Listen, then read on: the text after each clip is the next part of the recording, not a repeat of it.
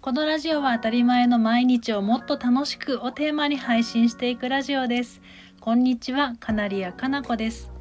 実家にはひいおじいちゃんが大事に大事に育てていた大きな大きな渋柿の木八夜柿の木があります。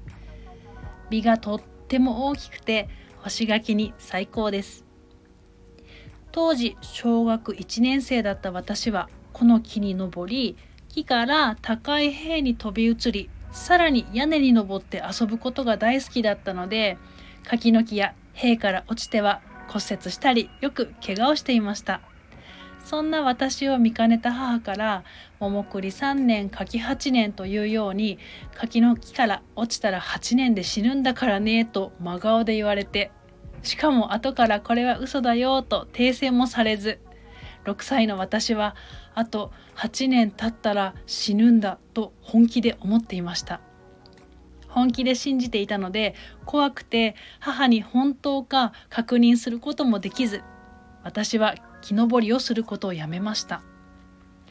母はこの他にもまあ本当に適当なことを言って子供の私を驚かせたり怖がらせたりしては私の行動を正そうとしていました。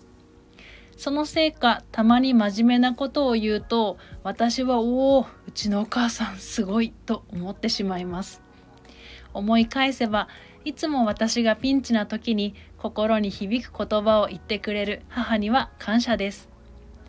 私自身は我が子を怖がらせたり驚かせて私の思い通りに動かすことはしたくないので母の子育てには疑問も残りますが何はともあれ年を重ねれば重ねるほどお母さんすごいなと思うことが増えていきます。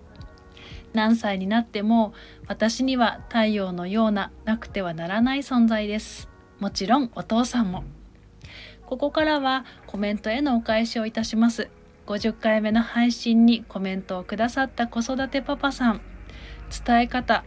私はストレートに伝えることが苦手なんですがストレートに伝えたことで我が家は夫との関係が良くなりました。それから50回目の配信に気づいてくださりありがとうございます。それでは午後も心穏やかにポジティブでありますようにまた次のお話で。